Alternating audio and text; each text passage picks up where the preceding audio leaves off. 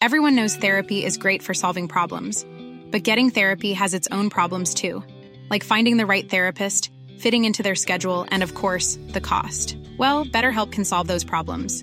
It's totally online and built around your schedule. It's surprisingly affordable too. Connect with a credentialed therapist by phone, video, or online chat, all from the comfort of your home. Visit betterhelp.com to learn more and save 10% on your first month. That's BetterHelp H E L P. Brenda Peña y Manuel Zamacona están listos para actualizarte los hechos relevantes con la mirada fresca que los caracteriza. Bienvenidos a Noticiero Capitalino en Heraldo Radio 98.5 FM. Comenzamos.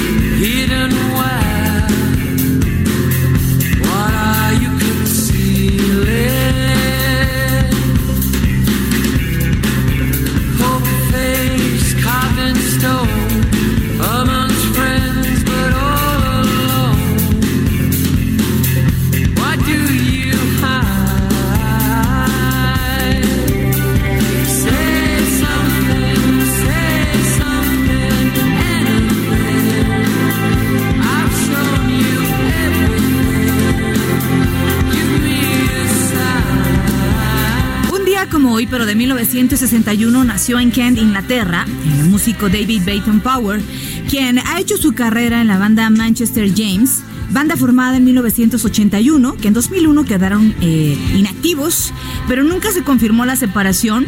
En 2007 anunciaron su regreso a los escenarios y lo que escuchamos es un tema emblemático de la agrupación.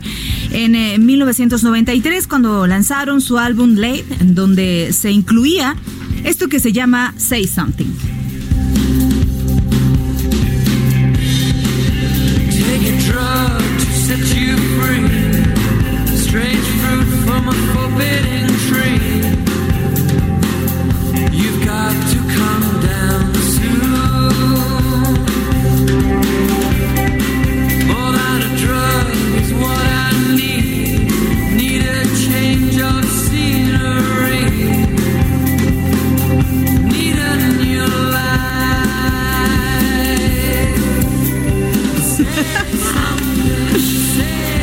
Con 3 minutos en el tiempo del centro de la República Mexicana. Qué gusto que nos esté sintonizando aquí a través de la señal del Heraldo Radio en el 98.5 de FM esta noche de miércoles 29 de enero del año 2020. Usted escucha el noticiero capitalino.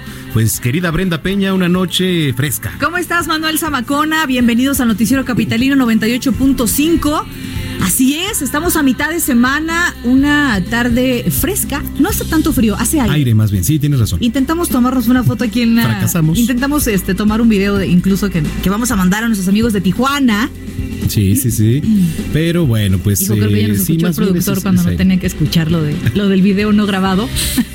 Híjole, una disculpa. Oiga, pero cuéntenos cómo va esta mitad de semana. Este. ¿Cómo van con la cuesta de enero? Un, esa es una. Y los invitamos a participar en nuestras redes sociales, a arroba heraldo de México Arroba Bren-Penabello. y arroba zamacona al aire. Y Yo les voy a preguntar, y Brenda, tú también te habrás dado cuenta que mm, esta tarde, por ahí de las cuatro y pico, eh, en No, algunos lugares... Como a las 5, ¿no? No, punto que ya era las cinco. Ok. En algunos lugares eh, sonó la alerta sísmica, ¿no? En otros no. En algunos celulares sonó la alerta sísmica En y otros en no. otros no. ¿Por qué? Bueno, pues porque se registró un sismo, sí, efectivamente, en Guerrero. Pero bueno, usted eh, debe recordar que aquí la intensidad para que se active la alerta sísmica es arriba de los 5.5, es decir, 5.6. A partir es. de 5.6 tiene que sonar la alerta sísmica. No fue así en esta ocasión, pero bueno, al parecer se dispararon algunos de los altavoces aquí en la capital. Yo no la escuché, por ejemplo. Yo ¿eh? tampoco. Ni en teléfono, Mm. ni en el parque donde estaba pasando, caminando justamente. Pasé por una gasolinera, en donde hay dos lugares con a- a- alerta sísmica y ninguna sonó. ¿Sabes qué? Que el tema también aquí es que ya nos han dicho que sí, efectivamente muchos están en mantenimiento, pero dicen, ¿sirven el 92%? No. A mí se me hace que no, ¿eh? El 92% no, porque en muchos de los lugares se activó, en otros no. ¿Esto, esto qué quiere decir? Sí, digo, más adelante les vamos a, a dar más detalles de todo lo que ocurrió, ¿no? Pero sí los invitamos a que participen con nosotros, a que nos escriban. ¿Usted escuchó eh, en su colonia, quizá en la esquina de su casa, el altavoz, en su celular, si usted tiene eh, instalada la aplicación del 911, si sonó? Incluso desalojaron algunos edificios. Muchos. Pero muchos. yo no entendía qué pasaba porque yo no escuché absolutamente nada. Fue más bien por las redes sociales y el Claro. sismo lógico que nos enteramos. Ahora sí, por, por este tema de Sky Alert, por ejemplo, sí. te llega la notificación de que hubo un sismo de intensidad fuerte. Y a partir de ahí se, se bota la alerta sísmica. ¿Usted pues, lo espéreme. escuchó? Exacto.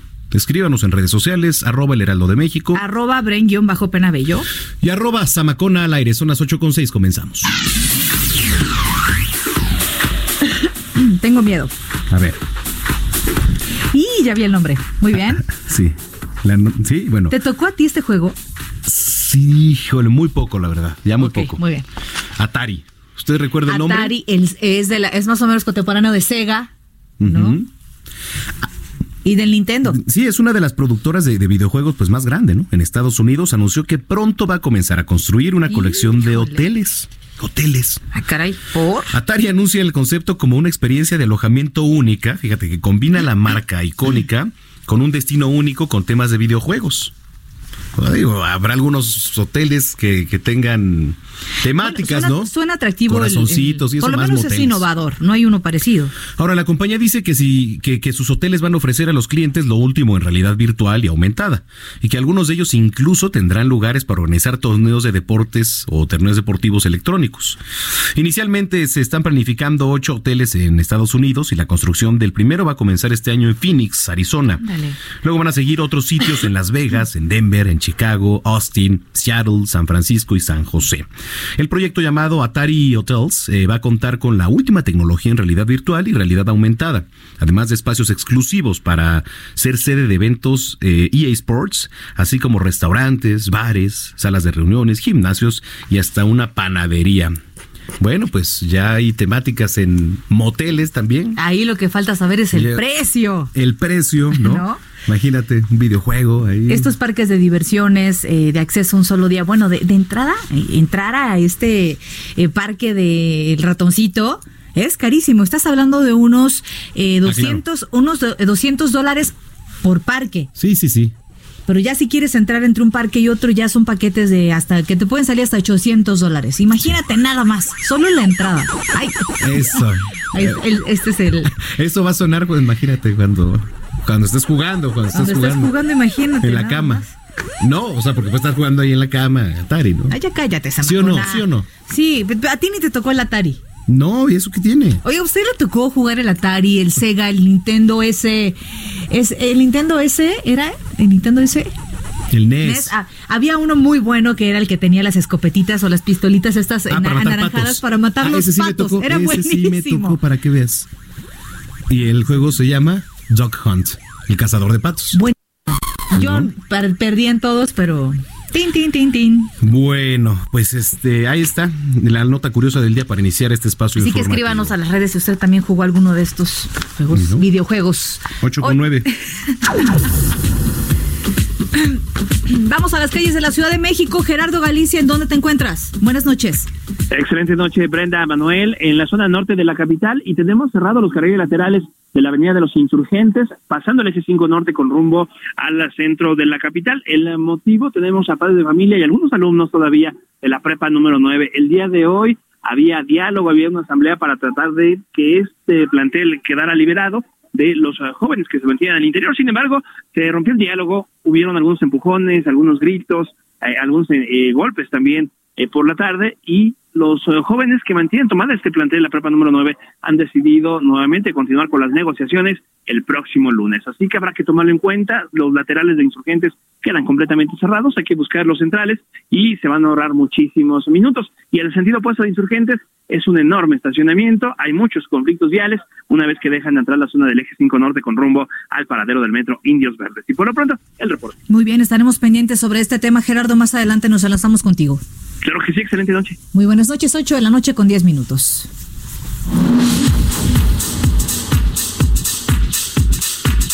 Bueno, oiga, el Instituto Electoral aquí en la Ciudad de México abrió el... la elección de participación comunitaria y la consulta ciudadana sobre participativo mediante el cual pues usted, yo, eh, los vecinos van a poder emitir opiniones.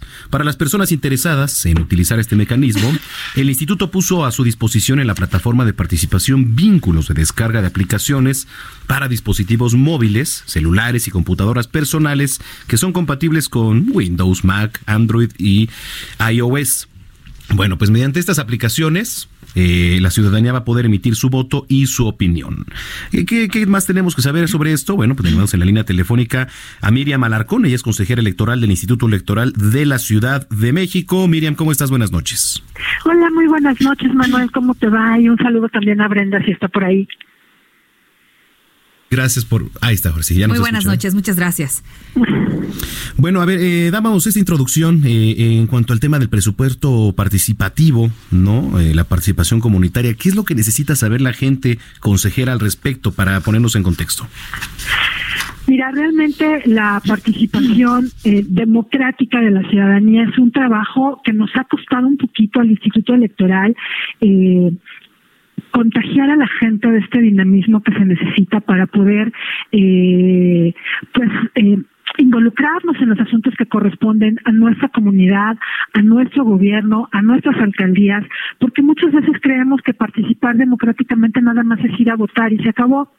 Entonces me parece que tenemos que involucrarnos un poquito más y una gran oportunidad la, esta, la da esta ley de participación ciudadana y en específico estas estas comisiones de participación comunitaria a las que tú te referías, pues que de alguna manera eh, lo que buscan es una mayor participación por parte de las y los vecinos para poder integrarse primero en su comunidad como vecinos, tener mayor participación y comunicación, diálogo, discusión de las cosas que interesan eh, eh, como prioritarias a nuestro entorno. Y segundo, involucrarnos con el gobierno para que éste pues dé seguimiento justamente a esos intereses que tiene la comunidad. Eso es un poco lo que hace esta nueva figura de comisiones de participación comunitaria a las que el próximo 15 de marzo podremos ir a decidir qué vecina y qué vecino de nuestra colonia pueden formar parte de esta comisión y nos pueden ayudar para que haya un mayor, eh, una mayor eh, atención a estos problemas de nuestra comunidad. ¿Qué necesitan para participar?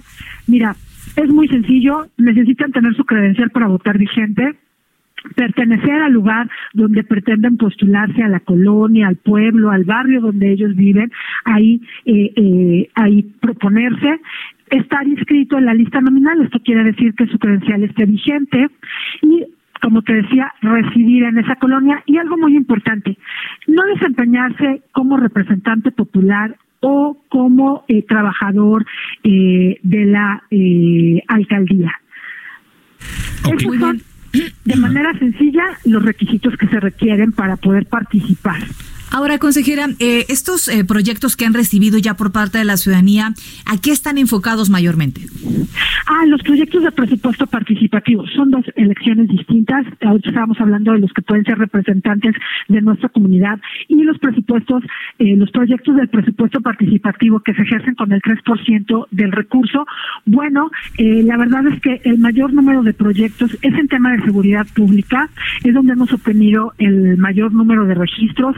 Preocupación por parte de, de, de todas y todos quienes eh, vivimos en esta ciudad, pues es estar seguros. Entonces van desde cámaras, botones de pánico, Claro. este, luminarias, en fin, diferentes tipos, pero van dirigidas todas hacia la seguridad pública. Ahora, de alguna manera va una de la mano de la otra, porque me imagino que habrá quien, quienes estén justamente reuniendo a la gente, quienes convoquen y son los que podrían participar en, en esta otra representación también, ¿no?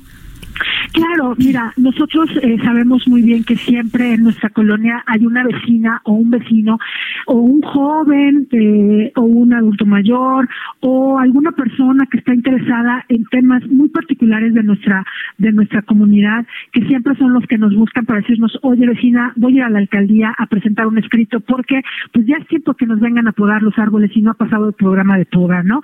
O hay una fuga, en fin, o necesitamos que esta calle esté mayor vigilada y pase un mayor número de veces las patrullas, porque hay mucha delincuencia, se están robando las los autos, en fin, mm, los tipos de delincuencia que vemos. Entonces, justamente lo que acabas de decir es muy importante. La participación de las y los vecinos, por lo regular, siempre es de aquellos que son más activos para dar a conocer a las alcaldías, a nuestro gobierno, las necesidades que hay. Así es. Ahora, vamos a regresar un poco, eh, consejera, rápidamente a lo que son las votaciones para el tema de representantes. En este Claro. sentido, ¿qué funciones van a tener eh, estos representantes? Es la que comentó hace, hace unos minutos, porque, bueno, también es importante saber por qué se va a votar. Claro, mira, eh, realmente una de las formas que, que, que se buscan justamente es a través de estas comisiones, bueno, pues que cada integrante pueda promover la participación ciudadana, interactuar, como te decía, con las y los vecinos de la comunidad para conocer justamente cuáles son las necesidades. Otra de las responsabilidades que tendrán, pues es asistir justamente a las reuniones que tengan las y los vecinos que integren esta comisión, que serán nueve, pues para que se tomen acuerdos respecto de estas necesidades que hay, cómo se van a llevar a cabo, cómo se van a comunicar y que haya un seguimiento real. También, bueno, pues si hay asambleas ciudadanas, va a ser muy importante que estas comisiones asistan a esas asambleas ciudadanas y pues que busquen que se, que se cumplan los acuerdos a los que se lleguen. Y también algo muy importante que se está buscando a través del instituto es la transparencia de las actividades y que se vea qué es lo que realizan. Entonces, deben de subir sus actividades a la plataforma del instituto que se está diseñando justamente para ellos con la facilidad de que ellos lo puedan hacer y pues eso serían a grandes rasgos sus mayores responsabilidades. Muy bien. ¿Hace falta difusión, eh, consejera? Porque al principio decía, bueno, hace falta también contagiar a la gente. ¿Por qué? ¿Por medio de la difusión? Me parece que son muchas cosas. Creo que acá es una responsabilidad compartida. Instituto Electoral hace el mayor esfuerzo en cuanto a difusión, en cuanto a ir a lo mejor incluso a nivel de campo para a las y los ciudadanos explicarles qué son las comisiones, porque es bueno participar en las decisiones que se toman de nuestros asuntos públicos, pero creo que también aquí hay una corresponsabilidad por parte de nuestras autoridades para que al dar cumplimiento y seguimiento justamente a las necesidades que se manifiesten, pues los ciudadanos vean una respuesta y haya una mayor participación, una mayor actividad, que se vea que se cumple lo que en las asambleas o justamente en las elecciones como las nuestras con el presupuesto participativo se van viendo resultados de mejoría en nuestras propias colonias. Claro, muy bien. ¿En dónde podemos encontrar más información acerca de este, de, de este tema? Mira, pueden encontrar toda la información que necesiten en la página del instituto www.isn.mx, que ahorita está justamente en esta en este periodo de registro para las personas que están formando parte de los copacos en eh, los teléfonos de la institución, que también las podrán encontrar ahí en la página. Y por supuesto, damos también respuesta muchas veces a través de Twitter, arroba eh, ISM. Ahí podrán encontrar nuestra página de Facebook, www.ism. Entonces, eh, ahí nos podrán ver toda la información que hay para poder registrarse. Se pueden registrar en línea, pueden ir a nuestras 33 direcciones. Entonces, estamos buscando la mayor facilidad para que el ciudadano de verdad participe con ganas y haciéndoles todo mucho más sencillo, mucho más ágil y llevándoselo incluso hasta su casa. Excelente. Déjame te platico, tenemos hasta ahorita, acabamos de abrir el día de ayer esta etapa de registro para los copacos o para las comunidades que se van a integrar y tenemos 627 registros. De esos, 30, y- 331 son mujeres y 293 96 hombres. Entonces las mujeres como siempre participando mucho más, pero invitamos a los jóvenes, a los adultos mayores, a las personas con alguna condición distinta a la nuestra que se sientan representados a través de estas comunidades. Excelente, muy bien. Consejera, gracias por platicar con nosotros esta noche. No, muchas gracias a ti, Manuel, y a Brenda, por supuesto. Yo un saludo a todos los radioescuchas de Aldo Radio, porque están siempre interesados en estos trabajos de participación ciudadana. Y hay algo muy importante, con participación de verdad las cosas funcionan. Entonces, Claro. si nos unimos, podemos hacer mucho mejores cosas para nuestra comunidad. Muchísimas gracias por haber platicado con nosotros y vamos a estar muy pendientes, por supuesto, ya que se haya tomado una decisión. Muchas gracias, buenas noches a Muy todos. buenas noches para usted, consejera. Es Miriam Alarcón, consejera del Instituto Electoral de la Ciudad de México, 8 con 20. Oye, y bueno, la nota del día de hoy, como si faltara algo más. Esta mañana se reportó la fuga de tres reos del reclusorio preventivo Varonil Sur. Vamos a escuchar la información. Tres hombres, presuntos integrantes del cártel de Sinaloa, quienes se encontraban internados en el reclusorio sur y estaban a punto de ser extraditados a Estados Unidos, se escaparon de prisión la mañana de este miércoles 29 de enero. Más tarde, en conferencia de prensa, autoridades federales daban el reporte y esto fue lo que adelantaban. Las esclusas fueron violadas, los candados alguien los abrió. Ya determinará el Ministerio Público si hay violación de candados o si fue una llave la que abrió estos candados y por supuesto la responsabilidad de quien realizó los hechos. Lo que escuchamos fue la respuesta del subsecretario del Sistema Penitenciario Capitalino, Hazael Ruiz, ante la pregunta de cómo fue que escaparon tres reos del reclusorio sur, entre ellos el hijo del consuegro del Chapo Guzmán. Hazael Ruiz también indicó que los reos tuvieron que burlar varios filtros. Escuchemos. Son cinco puertas, cinco esclusas las que ellos pasaron desde la estancia hasta llegar al patio de donde se realiza el inicio de investigación hacia dónde se dirigieron. En cuanto a la posible colusión de autoridades, se dijo que la Fiscalía Capitalina ya revisa el caso. En este momento se calcula que son entre 6 y 10 personas las que posiblemente tuvieran alguna participación o estén vinculadas eh, de manera más notable con los hechos eh, que se refieren. Los tres reos estaban a punto de ser extraditados a Estados Unidos y son vinculados al cártel de Sinaloa. Ingrid Montejano, Heraldo Media Group.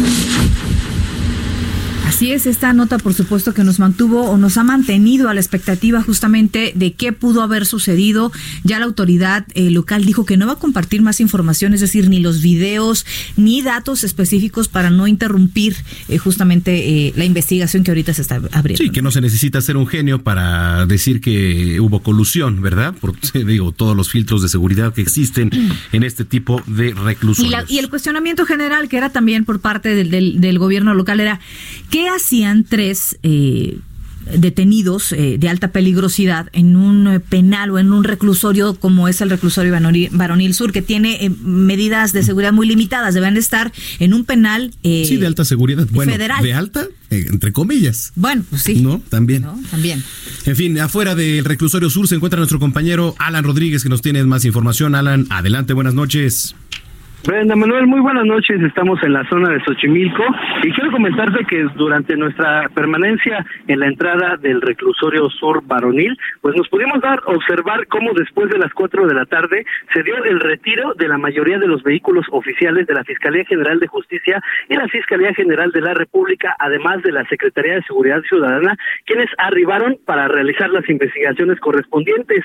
Nos informaron que algunos jefes de turno, custodios y trabajadores de este reclusorio fueron interrogados y poco a poco les pidieron abandonar las instalaciones muchas horas después de que habían finalizado sus labores habituales. Fue cerca de las seis de la tarde cuando registramos el retiro de tres camionetas del sistema penitenciario de la Ciudad de México y nos enteramos que en una de ellas fue trasladado uno de los primeros custodios sospechosos de la posible relación con la fuga de los tres reos. Este hombre, cuya identidad no fue revelada, fue trasladado a las instalaciones de la Fiscalía General de Justicia de la Ciudad de México en la Avenida Jardín de la Alcaldía de Azcapotzalco, donde presuntamente se encuentran otros dos trabajadores del reclusorio sur que se había, que ya habían confesado su participación en esta evasión de presos. Finalmente quiero indicarles que hace unos momentos se retiraron los peritos que realizaron durante varias horas el levantamiento de indicios que serán anexados a la carpeta de investigación correspondiente. El resto de los trabajadores ya se están retirando de la zona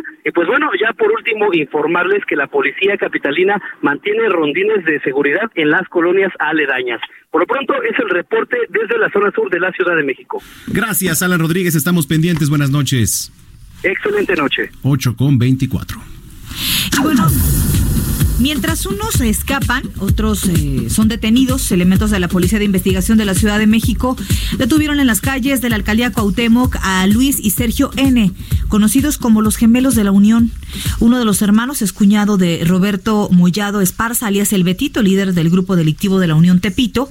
Eh, los gemelos son investigados por la distribución de droga y por presuntamente encabezar a grupos dedicados a despojar predios de la zona eh, centro en la Ciudad de México. 8 de la noche con 25 minutos. Bueno, eh, gracias por sus comentarios a través A de las redes sociales. Le, le preguntábamos si es que mm, cerca de su casa sonó la alerta sísmica. En fin, Hugo Zamudio, en cuanto a la pregunta de la cuesta de enero, si la seguimos teniendo desde que si la seguimos teniendo desde que AMLO está presi- de presidente, cero crecimiento. Saludos, gracias Hugo. Oye, payaso Eh, Caligari dice, ¿qué tal? Buenas noches. Mientras de regreso a casa, escucho toda la información con el Heraldo eh, de México, Brenda Peña Manuel. Saludos, señor Caligari. Gracias, gracias, mi estimado, por andarnos escuchando. Juan Salvador dice, ¿cuándo se acaba enero? Ya se me hizo eterno. Híjole, sí Ya. ha sido complicado este enero, ¿eh? Sí, sí, la verdad, sobre todo por los pagos quincenales, ¿no? Quizás se extendieron un poquito más de lo debido. ¿Sí o no? Es que hablas como todo un señor, ¿Ah, sí? pero ¿Qué? ¿Por qué?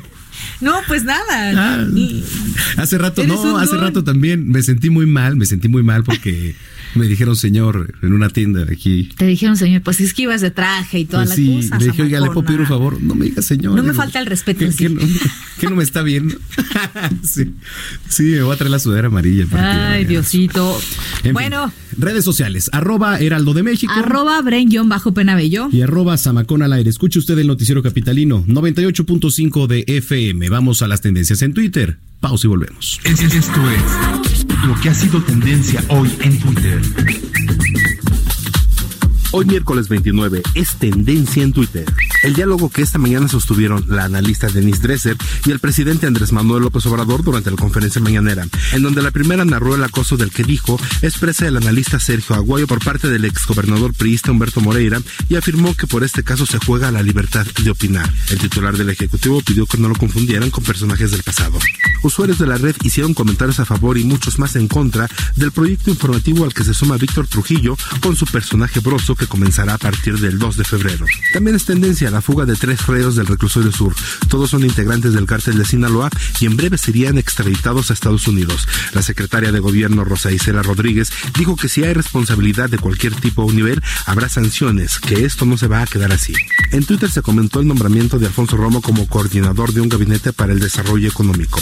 El anuncio fue oficializado por el presidente Andrés Manuel López Obrador durante una reunión privada con su gabinete legal y empleado en Palacio Nacional. Para terminar las tendencias en Twitter, trascendió que varios países comenzaron a evacuar a sus ciudadanos de la provincia de Wuhan, en China, donde se registró el brote de la cepa del coronavirus, en tanto que el número de muertos subió a 133 y la Organización Mundial de la Salud dijo que había señales preocupantes de transmisión de persona a persona en otros países. Usted está enterado de lo que hoy ha sido tendencia en Twitter. Gerardo Villela, Noticiero Capitalino en el Heraldo Radio 98.5 de FM y 540 de AM. Continuamos después del corte con las noticias más relevantes en las voces de Brenda Peña y Manuel Zamacona en el noticiero capitalino en Heraldo Radio 98.5 FM. Regresamos. Regresamos con Brenda Peña y Manuel Zamacona al noticiero capitalino en Heraldo Radio 98.5 FM.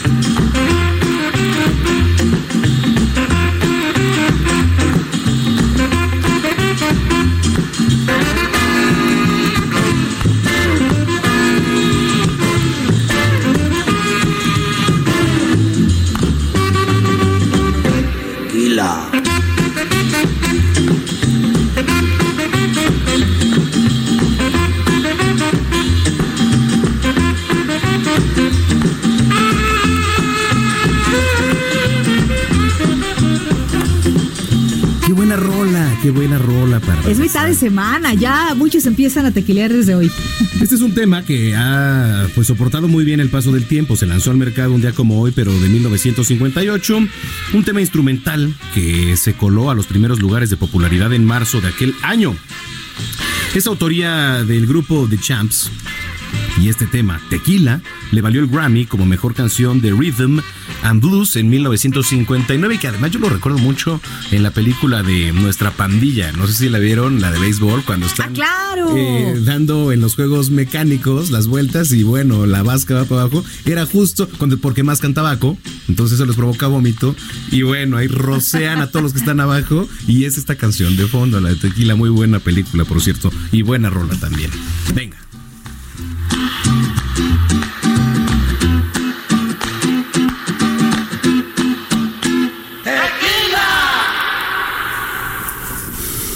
Ombligo de semana.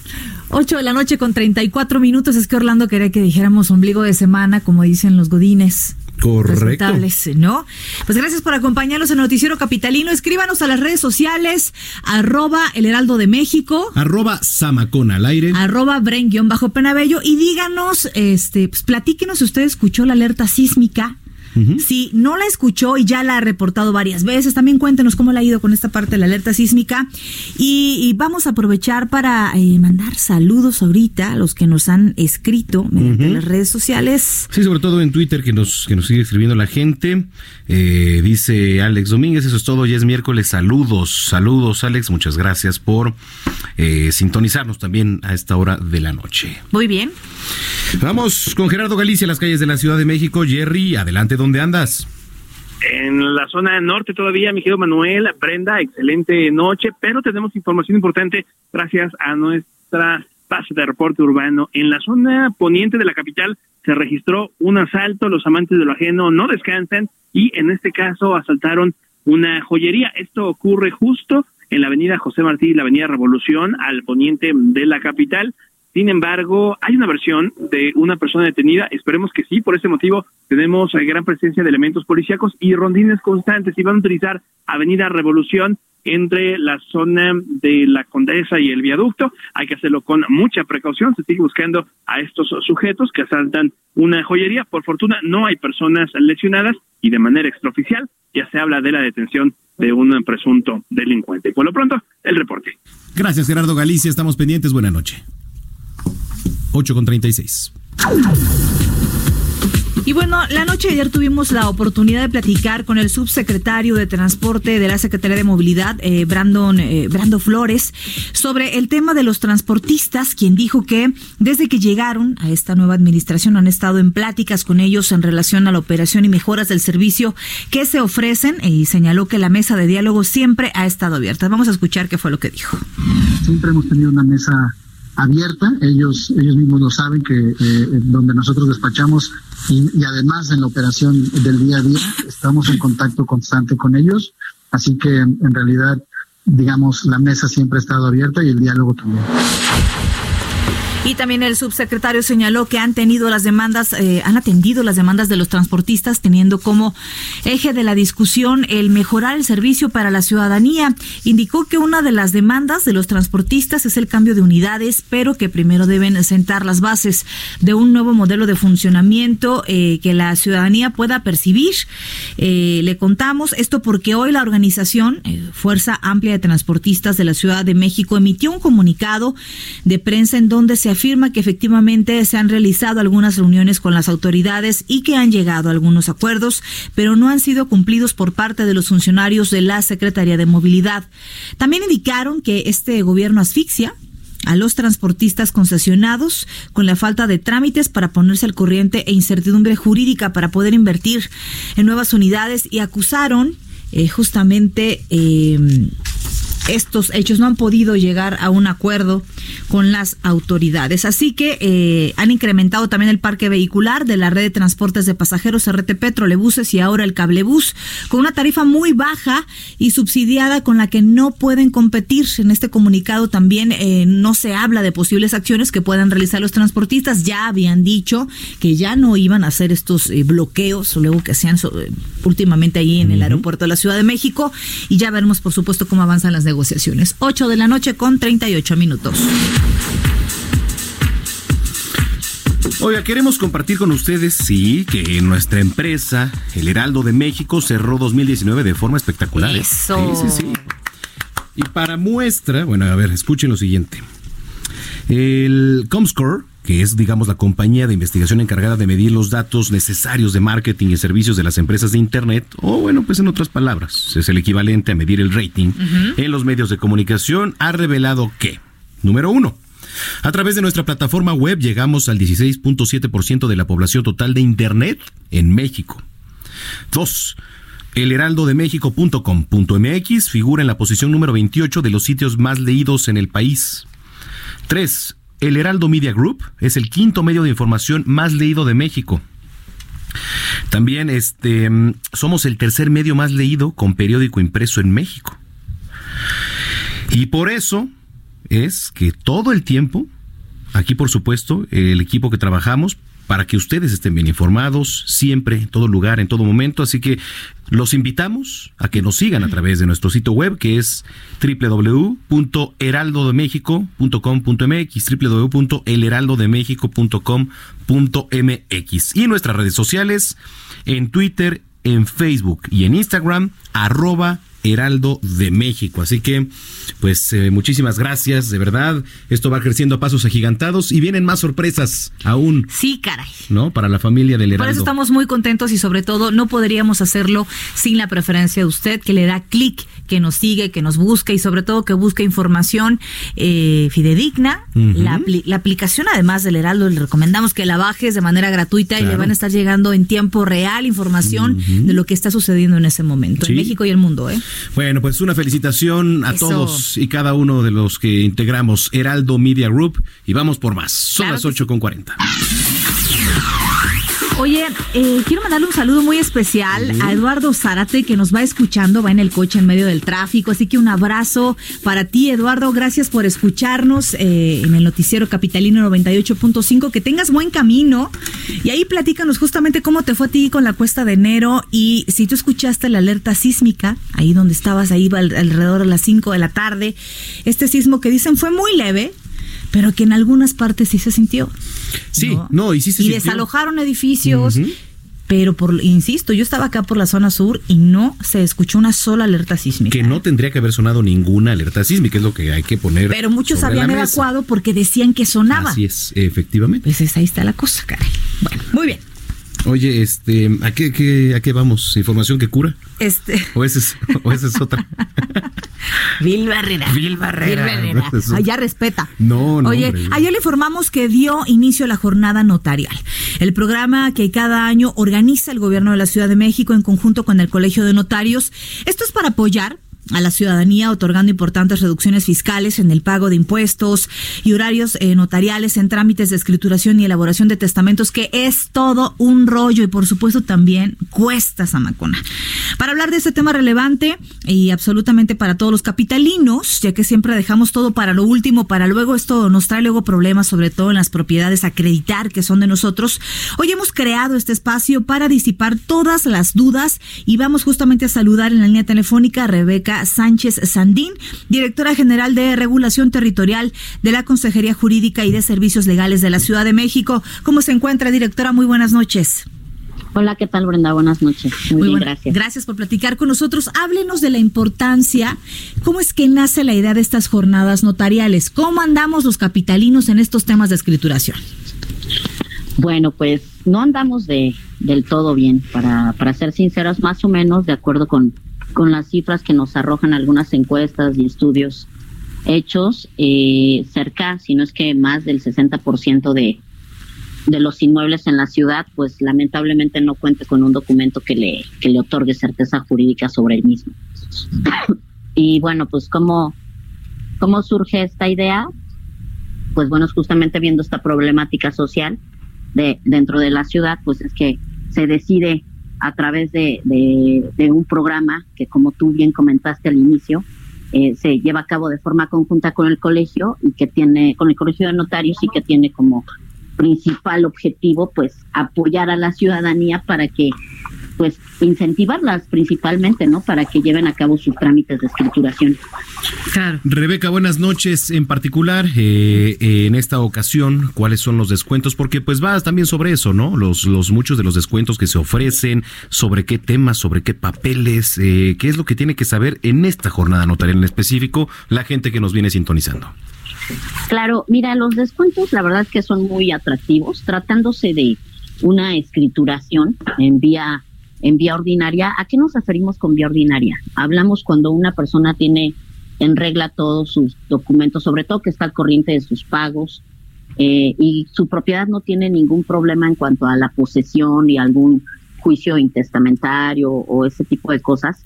Eh, podemos hablar de una vía ordinaria. Eh, podemos encontrar esta tabla de descuentos que tienen mucho que ver con el valor catastral, que es una cuestión muy importante porque para que puedan entrar al programa y ser beneficiados por el mismo, pues siempre se considera el valor catastral del inmueble, que haciendo una comparación con el valor comercial, pues no tiene nada que ver, ¿no? Los precios comerciales siempre son muchísimo más elevados con el valor catastral. Entonces esto permite que mayor número de ciudadanos puedan entrar al, al programa, ¿no? Eh, los descuentos van desde el 60% y el más bajo es el 10%, dependiendo, insisto, del valor catastral. Ahora, desde su punto de vista, ¿qué hace que estemos postergando este tipo de trámites? Eh, hay muchos inmuebles, por ejemplo, eh, departamentos, casas, este, locales en los que postergan eh, la, la, adquisición justamente del título de propiedad, ¿no? Y se quedan solamente, o en preescrituras, que, que, que ya, por ejemplo, si nos vamos a términos legales, pues puede ser peligroso también.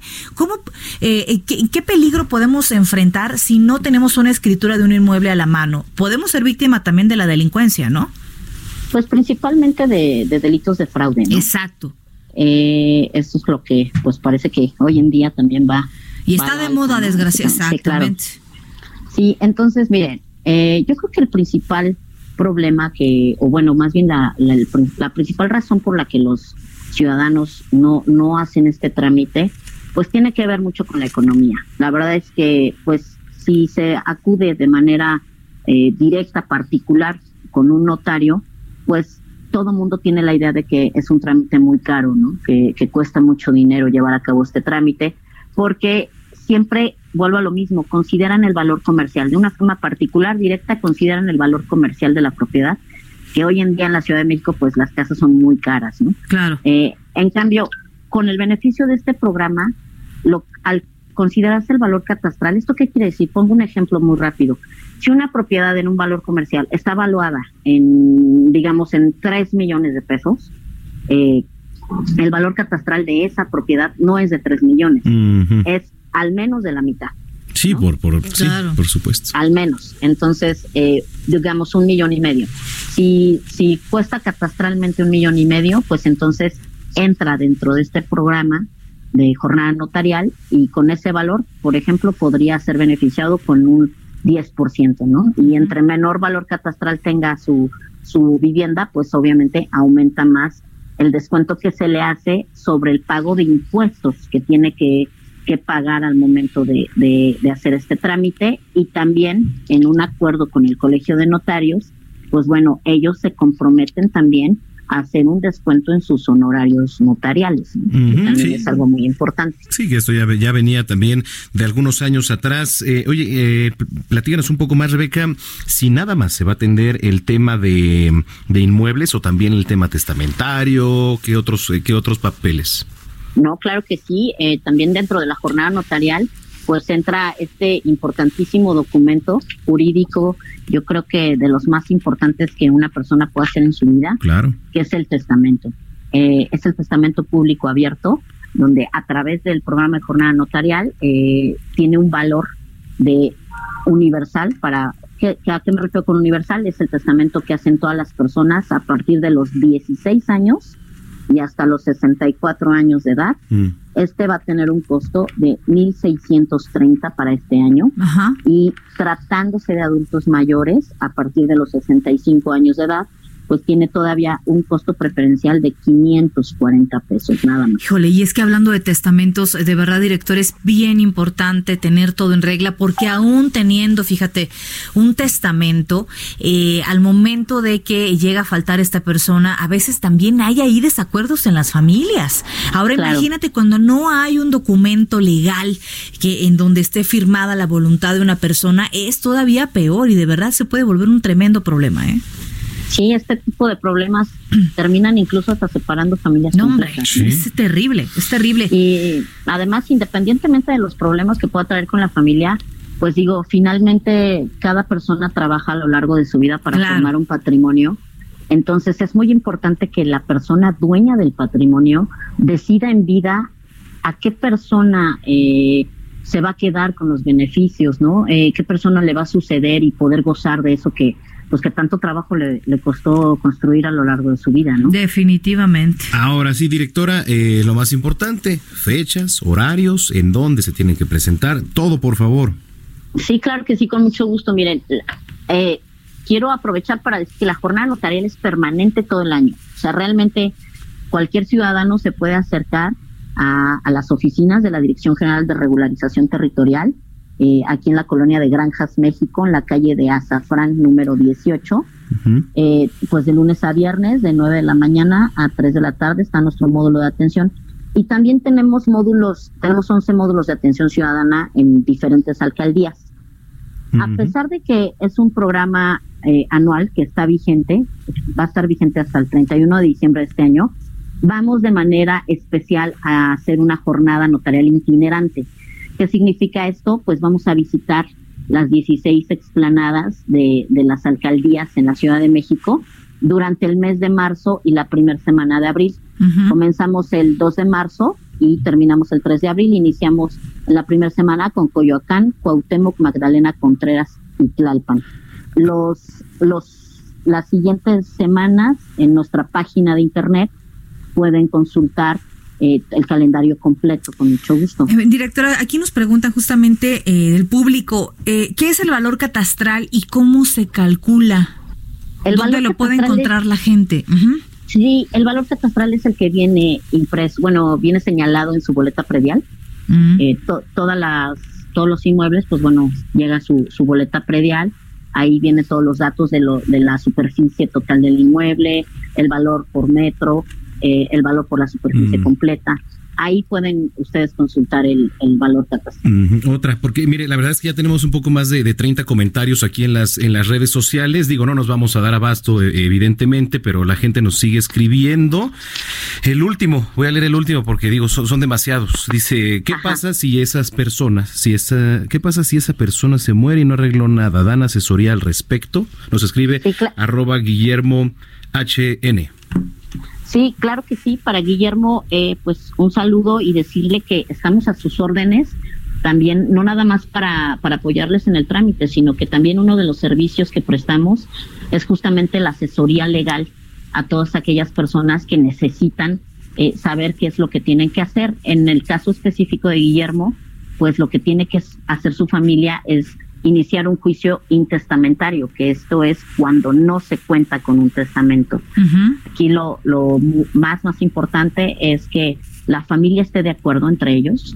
Eh, si, si no tienen ningún conflicto interno, aquí en DGRT podemos eh, darles un precio preferencial para apoyarles en el seguimiento del juicio.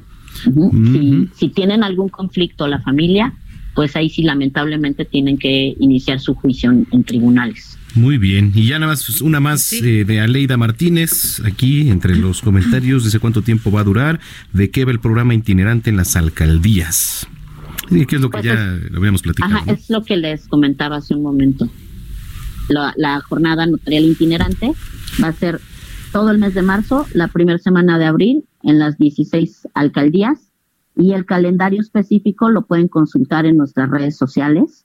Eh, nuestra página de internet es la dgrt.cdmx.gov.mx. Ahí ya viene toda la información. También eh, Raúl Oliveros pregunta si es en una sola exhibición estos pagos o eh, van a dar eh, programa de pagos. Bueno, son dudas finalmente, ¿verdad? Que hay. Sí, eh, la verdad es que los precios son muy accesibles para el tema de, del- de los juicios. Entonces sí se pide que, que sea en una sola exhibición. Muy bien, pues sí, muy bien. eh, todas estas dudas eran necesarias. Digo, nos quedamos con, con muchas, pero ¿dónde puede encontrar más información la gente? ¿A dónde puede acudir, por favor, directora? Las oficinas, el domicilio de nuestras oficinas centrales, estamos en Azafrán número 18, en la colonia Granjas México, Alcaldía Iztacalco. Eh, el teléfono es el 55 70 98 50 88 o en nuestras redes sociales. Eh, la eh, Facebook es arroba DGRTCDMX o la página de internet dgrt.cdmx.gov.mx. Muy bien. Directora, gracias por platicar con nosotros y este pues despejar un poco estas dudas que se tenían al respecto. Ay, muchas gracias a ustedes. Muy buenas espacio. noches. Igualmente, hasta luego. Buenas noches. Buenas noches, Rebeca Sánchez, directora general de Regularización Territorial de la Consejería Jurídica y de Servicios Legales de la Ciudad de México. Oye, dice Sí. Joseph Alois, eh, muy buen programa de la jornada notara- notarial, solo que no muchos lo ocupan y es muy barato por no, ten- no tener los pagos al día. Saludos y buenas noches. ¿Por qué ya no se ve la transmisión en vivo? Ah, caray. Ah, caray, sí, ahí Sí está, ¿no? estamos, querido, estamos en vivo, Joseph. En www.elheraldodemexico.com.mx. Oye, ¿con qué nos vamos? ¿Cómo? ¿Ya nos vamos? Ya nos va. Oye, no sin antes recordar que sí, sí tembló. La tarde de este miércoles se registró un sismo de 5.1 con epicentro en las costas de Acapulco, Guerrero. Ya nos vamos, gracias por habernos acompañado a Noticiero Capitalino, pero mañana nos vemos 3 de la tarde en Noticias México, 151 de Easy, 161 de Sky. Vamos a darle un avance, por supuesto, de las noticias capitalinas y por supuesto nos vemos acá en Noticiero Capitalino en punto de las 8 de la noche. Así es. Los próximos ¿Qué es 16 esto? y 17 de mayo se llevará a cabo el Corona Capital en Guadalajara. En Guadalajara, fíjate. Entre los grupos que se van a presentar está The Hips, eh, Two Door Cinema Club y Blondie, con Blondie. quienes despedimos nuestro noticiero capitalino. Este tema se titula Rapture. Pásela bien. Muy buenas noches.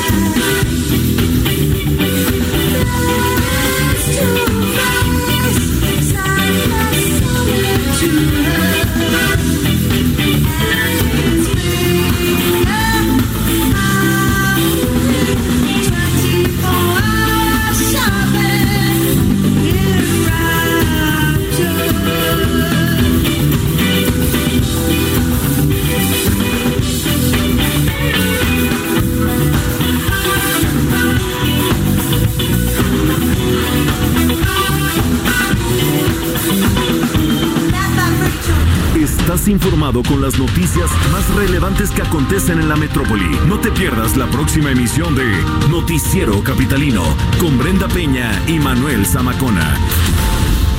Heraldo Radio. If you're looking for plump lips that last, you need to know about Juvederm lip fillers. With Juvederm Volbella XC and Juvederm Ultra XC, your lip look, whether it's subtle or bold, can last up to one full year with optimal treatment and no additional maintenance. Find a licensed specialist and see if it's right for you at juvederm.com today. That's J U V E D E R M.com. Add fullness to lips in adults over 21 with Juvederm Volbella XC or Juvederm Ultra XC. Do not use if you have severe allergies or a history of severe allergic reactions, or if you're allergic to lidocaine or the proteins used in Juvederm. Tell your doctor if you have a history of scarring or taking medicines that decrease the body's immune response or that can prolong bleeding. Common side effects include injection site redness, swelling, pain, tenderness, firmness, lumps, bumps, bruising, discoloration, or itching. As with all fillers, there's a rare risk of unintentional injection into a blood vessel, which can cause vision abnormalities, blindness, stroke, temporary scabs, or scarring. For full important safety information, visit juvederm.com.